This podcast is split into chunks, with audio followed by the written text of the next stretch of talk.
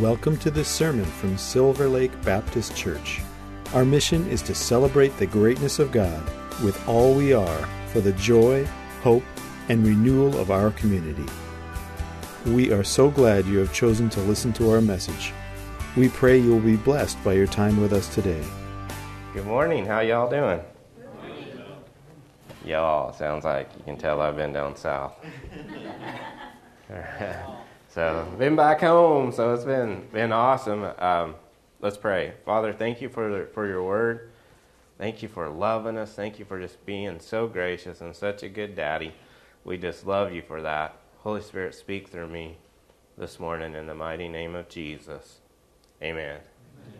So, um, what a great time! I had a, um, I actually had the honor to go down there and uh, officiate my daughter's wedding, and um, I thought that might be one of the hardest things I was ever going to do.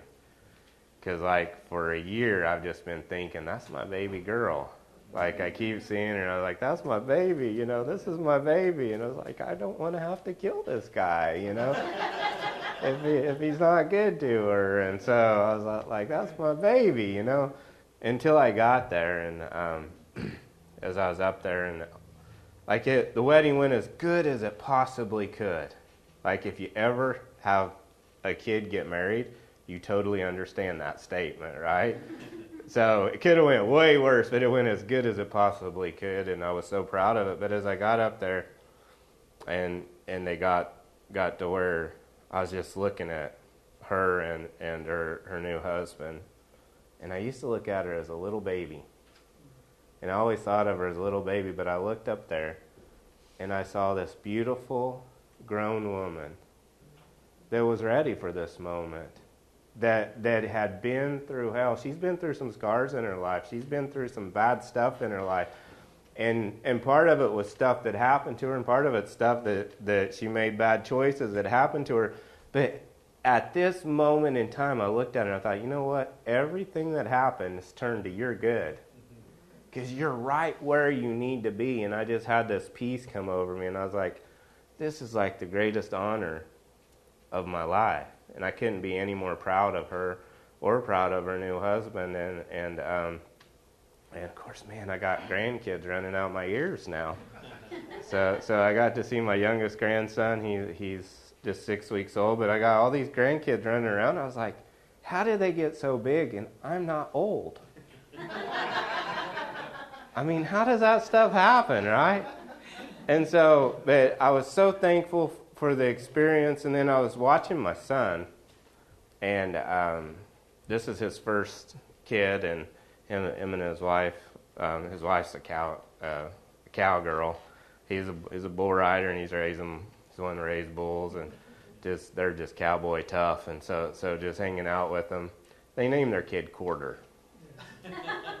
like I mean, who names their kid Quarter except cowboys, right? And so I told him it's just a good thing we don't raise Appaloosas or Arabians, because then the kid would have been named like Appaloosa. I was like, that would have been a little different. But anyway, but um, it's great. I was just sitting there on the couch watching my son looking at this little baby, most, one of the most beautiful babies I've ever seen, and I saw his face shining on him. And I remember when that was me looking at him. And I was like, wow, how the world changes.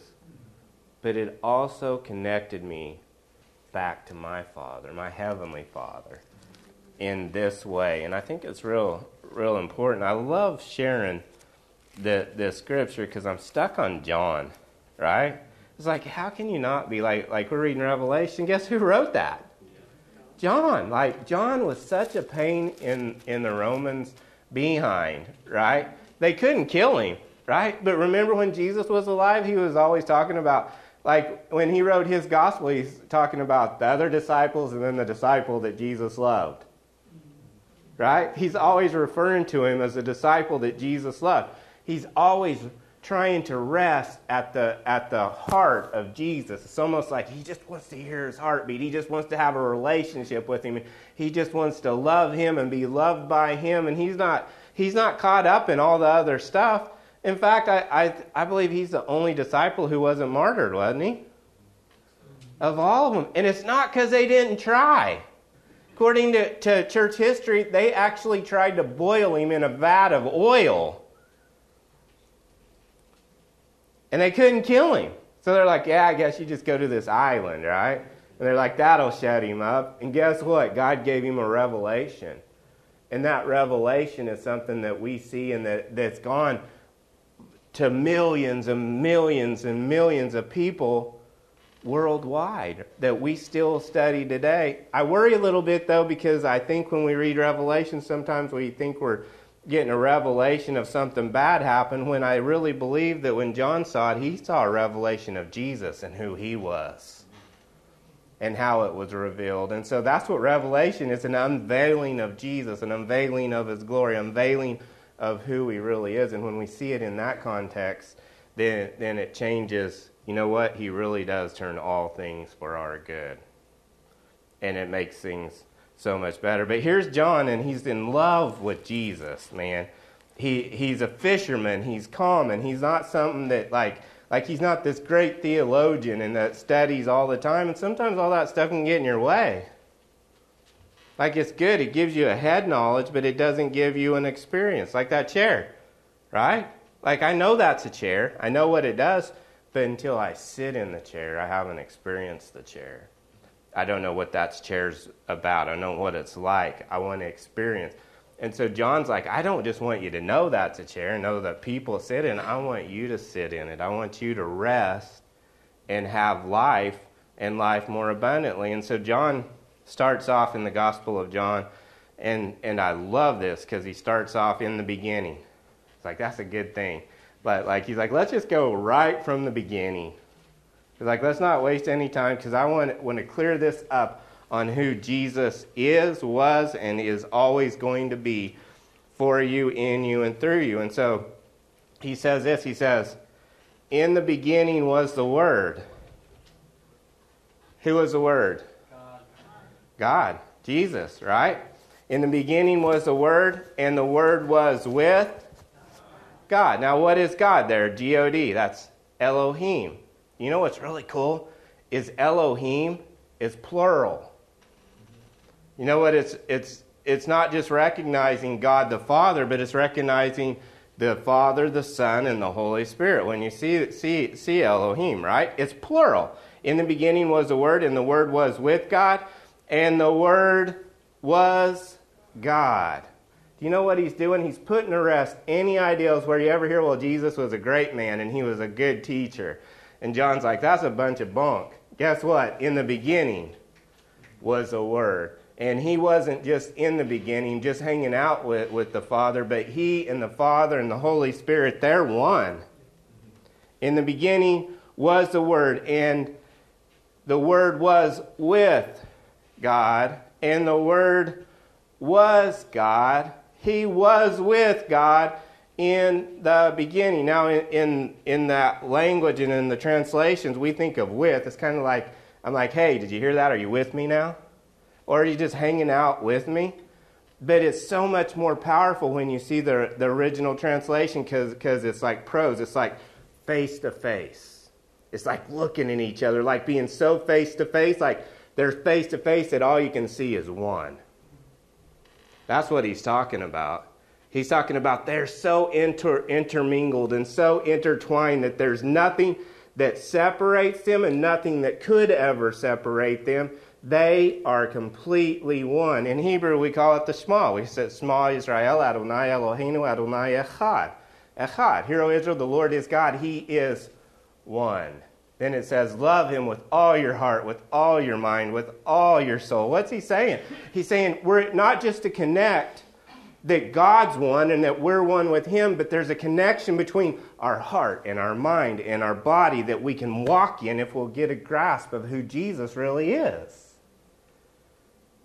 It says, May the Lord bless you. May the Lord bless you and keep you. May the Lord make his face shine upon you. What's he talking about? It's going back to this very essence, to this very thing. John was a Jew. John grew up studying about the Jewish traditions. He ended up, like we're just today, Sukkot, he ended up doing, you know, Passover. He, he did, did uh, um, Yom Kippur. He did Rosh Hashanah. He did Sukkot. He knew all the traditions and all the, the festivals and all the feasts, but he also knew the, the, the Torah. Everybody knew, knew the Torah to a point. It's like everybody now goes to church knows the Bible a little bit. Right? So he understood. When God said, May the Lord make his face shine upon you, it was like my son. When he was looking at this baby, he was just looking at him and he was looking through his eyes, the eyes of a father looking at the son. And there was so much love. Man, my, my grandson, he, he was, wasn't having it, man, because he like he didn't like the nipple on the bottle. And so he was crying, and so they're trying to figure out what's going on, what's going on. So they tried all this stuff, and then it just hit him. Maybe it's that, that. So they switched, and it worked. But he was doing everything he could to take care of that young baby. That baby was like, hey, I need help. And he's like, oh my gosh, I got to help him. I got to help him. He wasn't like, well, you, you wash the dishes you, you do the laundry, and then I'm going to help you. No, there was a love that, that was beyond recognition, beyond anything that, that I believe it's divine in nature because it's like the love of a father, and I think that's the same thing. Love it. God, the Bible says God is love. You can't love apart from God.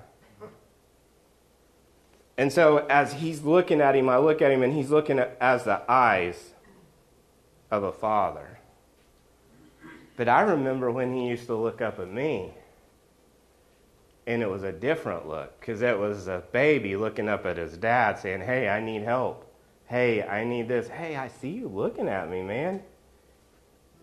I wonder if I'm as good looking as you are. right? Don't you ever wonder if your kids ask you that? No. But he was looking through a different eyes, a different place, right? And I, I love that because it really shows now the Father is one, Jesus is one, we're one in Him. Think about that. He says, says, I and the Father are one, and you and I are one. Guess what? That means now you're in this. And that's what John's trying to get to. He's like saying, there is no separation between you and the creator of the universe. Every breath you take is because of him. Every DNA, everything that works, works because of him. Pastor James, I don't believe that. Well, good. I'm glad you don't. Do you believe the Bible? Because I'm going to read to you. Because it says this He was with God in the beginning. Through him, all things were made. Now, do you know what the all things means in this scripture? All things, everything. Through him, everything. All things were made.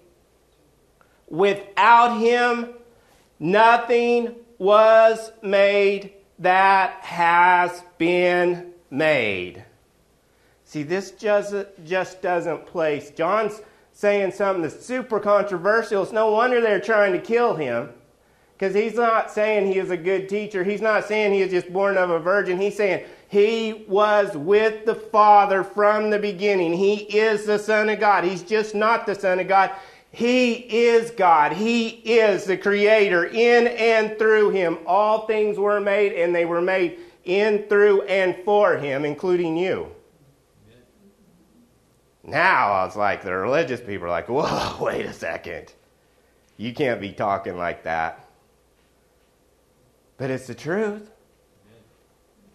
If we can really ever see who we really are and how the Father really looks at us, it will change how we live. It will change how we treat other people because now we're not looking at other people through our eyes, but we're looking out because we're in Christ and He's in us, if we can just sit in Him and look out at people, we can see, oh, yeah, they're created in my image. They, I love them so much that I gave my life for them.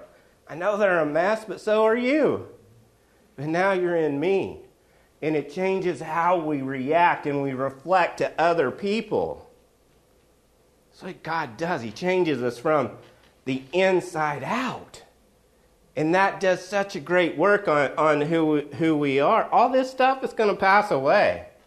All this stuff, your houses, your cars, everything's going to pass away.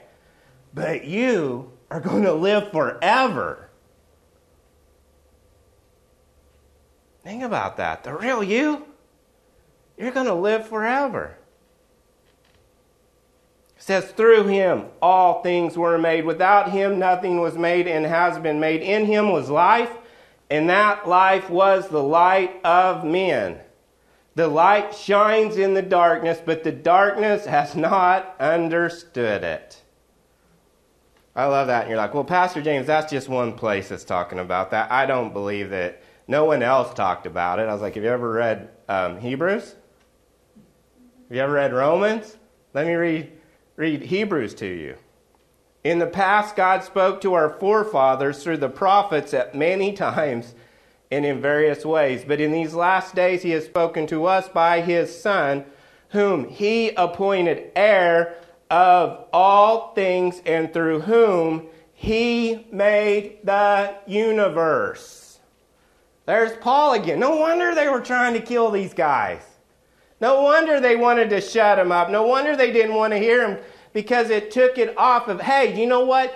Jesus wasn't just a man, he's a son of God, and in him and through him. And he chose to come down here and live as one of us. You know what's really cool? And I, I love this about Jesus, is like when he come down, he come down, he chose to live as one of us, as a human being. He lived as us, walked with us, talked with us, and then when he died, he went to the cross. You know what he was doing when he was going to the cross? He's going to the cross as what? As us, as human. You know what? He died. When he died, guess what? He died as a human. But when he rose again, guess what? God didn't say, oh, that human body, just throw it in the trash. He rose again in a human body that he will be in forever. Think about that for a minute. Because we think that he's just a spirit that just floated off. But if that happened, then he really didn't raise from the dead. When Jesus died, when he was resurrected, guess what? His body was resurrected and glorified, and he was all God, and he was in human form, and he was showing us what we could be. So now, if we're in Christ, and He's in us. Think about this. If we want to see through His eyes, I think about that when He's walking up that, that mountain carrying the cross, our cross.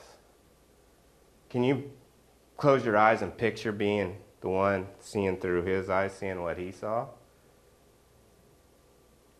When they were beating him and flogging him, and he's laying down and sees his blood going everywhere. Can you see that you were in him? And that was you? When they hung him on the cross and nailed his hands and feet to that cross, and he hung there. And he looked out, and that was you, and that was me. And as you picture that, and you look out and you say, hey, that was me, and you look out, and that's really was me on that cross and you see through his eyes and see that he took that for you because he loves you. It changes your perspective. Changes how you see things. Am I going to see people and all these people they're spitting on Jesus and they're cursing him and they're mocking him and they're gar- and and and they're they're gambling over his clothes and Jesus is looking at wait till I get get off of this thing. I'm going to whoop you guys, you sorry suckers. I can't stand you. Look what you did to me. Look what you're doing to me. No, and what he said?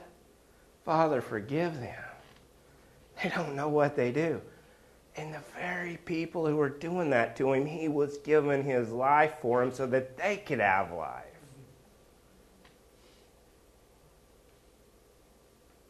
Whose eyes are you looking through? I know I talk a lot about us, Christ being in us, but we're in Him too. And guess what? Now we're just not not Him walking in us, but now we're seated with Christ. Where's Christ seated? Did you just, Jim just read it? That's where you're seated in Him now. You were on the cross with Him, you were in the resurrection with Him, and now you're seated with Him. You're joint heirs with Him. You can see through His eyes, and He's seeing through your eyes. That's pretty powerful when you really think about it. They nailed it here in, in, in Hebrews because it says, But in these last days he has spoken to us by the Son, whom he appointed heir of all things and through whom he made the universe. Who's he saying made the universe? Saying it's made for him. Made for who? For Jesus. Man, he's greater than we ever dreamed. He's bigger than we could ever imagine. When we get to heaven, we're going to be embarrassed in a good way because we're going to be like, wow, I didn't know you were that awesome. Right? The sun is a radiance of God's glory and the exact representation of His being, sustaining some things. Sustaining what? Sustaining what? All things. All things. Whoa. Can you think it? Listen, sustaining all things by his powerful word. All things. Like, think of that. That's who lives in you. That's him. And you're in him. You're one. And it says this after he had provided purification for sins, he sat down at the right hand of the majesty in heaven. So he became as much superior to the angels as the name he has inherited is superior to theirs. Sometimes I wonder, though, because I was thinking about Peter. Anybody remember Peter? right? He's he's sitting here and um, where can I find? I just seen that. Oh, in wrong book. Here I am.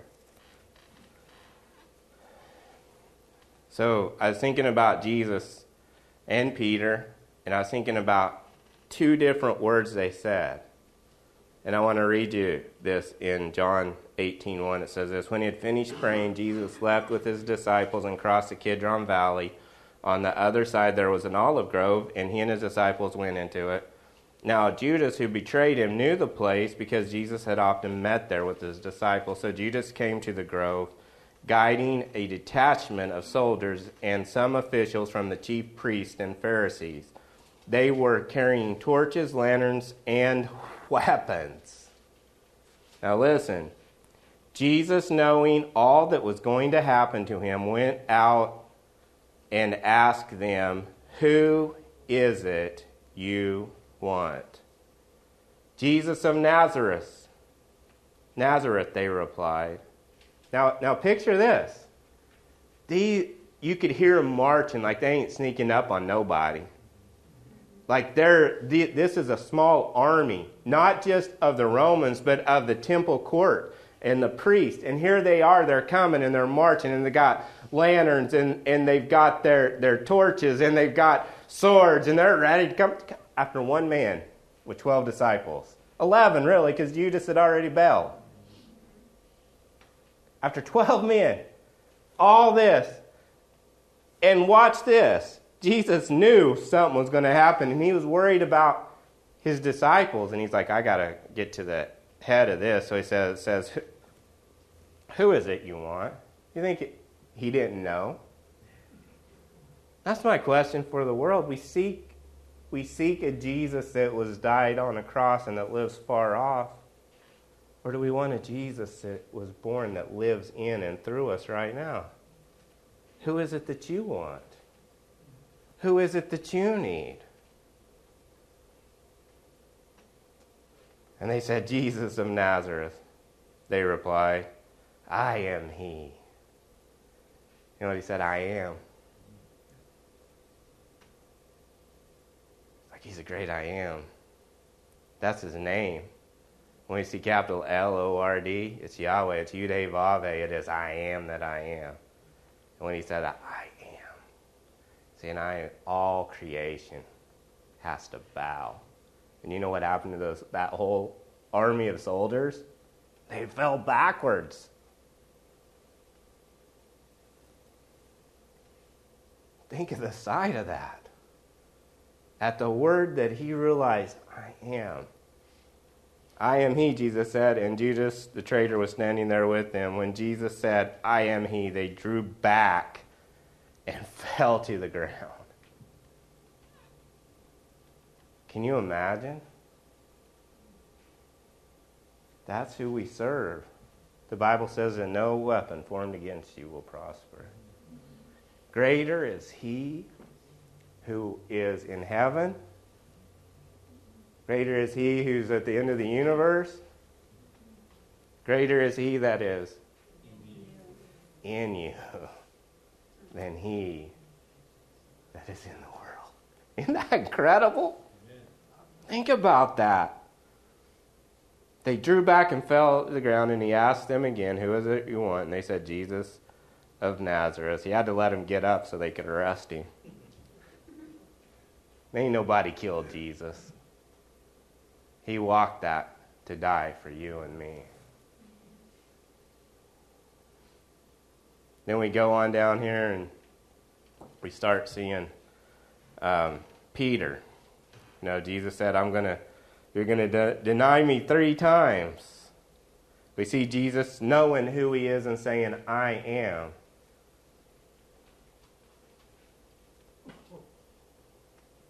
It's funny when I was at that wedding with all the chaos and all the things going around. One thing I knew who I was. I knew who I was in God, and I knew who I was to those kids. I knew who I was to my wife, and I knew who I was to those grandkids, and I knew there was nothing or nobody that could ever change that. I know who I am.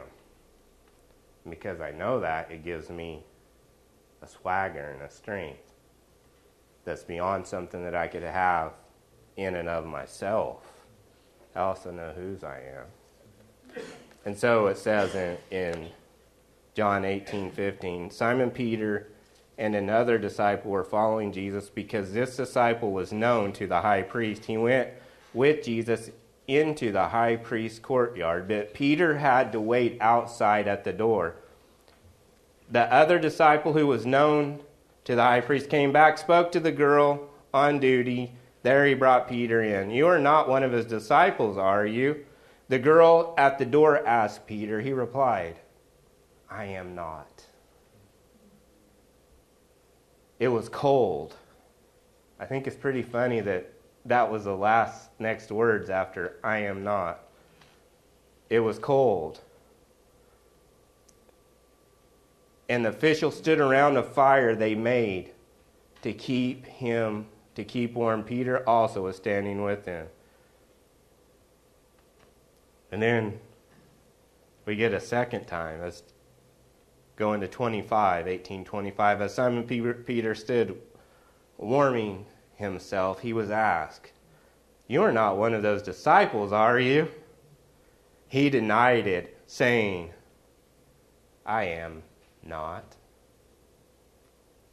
One of the high priest servants, a relative of the man whose ear Peter cut off, challenged him, Didn't I see you with him in the grove? Again, Peter denied it.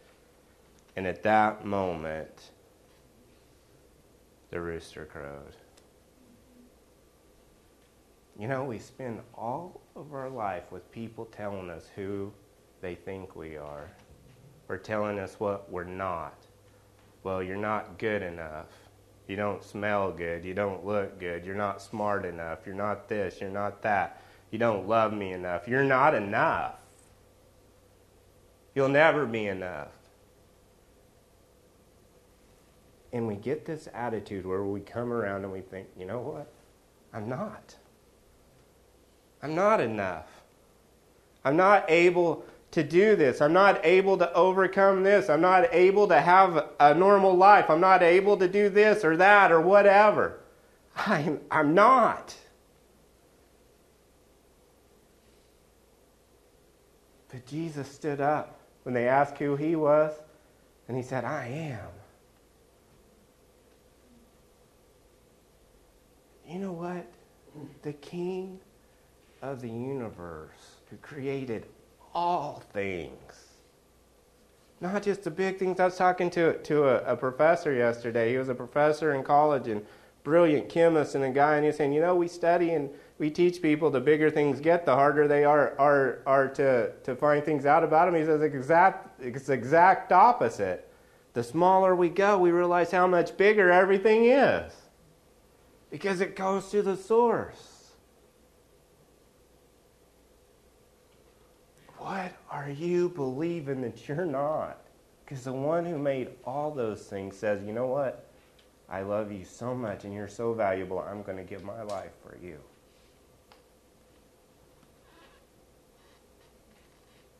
Don't tell me that you're not. That tells me that you are. That you're valuable, that you have purpose, that you have hope, that He loves you so much. He said, You know what? I'm going to give my life for you so that you can have life in me and have it more abundantly. For poor Peter, like he said, I am not. And so God said, You sorry sucker, you denied me, so you're going to hell. And there was no hope for Peter until the resurrection. And he seen Jesus and seen who he really was, and he swam. Took off his coat first, but he dove in the water and swam. And Jesus said, He didn't say, Why'd you deny me? Why'd you do that? He already told him he was going to do it. He said, Feed my sheep. And he admonished Peter three times. Why? I believe because Peter said, I'm not.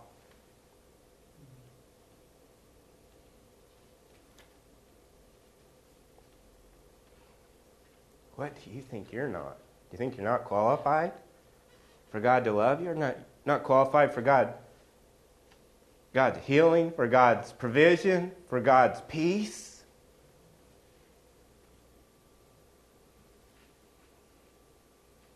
He said, No, you are. You are because I paid the price. I chose you, and from the beginning I created you and saw you. That's pretty powerful when you think about it. Go back. Paul said, I am not too. But I like his I am not way better than Peter's. Because he said, Any boast, I am not ashamed of the gospel, for it is a power of God unto salvation. You're not an accident. It's not a coincidence you are more than enough because you are in God of more than enough. It's good news. So, Father, I thank you. I thank you for everyone here and everyone even listening out on the video. I thank you. Father, pour your heart out to them and show them how valuable they are to you, that they are enough that you love them and eradicate that feeling completely out of their hearts and their minds and let them live in your victory and in your life. And we give you the praise in the mighty name of Jesus. Amen. Thank you for listening. If you'd like to learn more about us, check out our website at www.silverlakebaptist.org.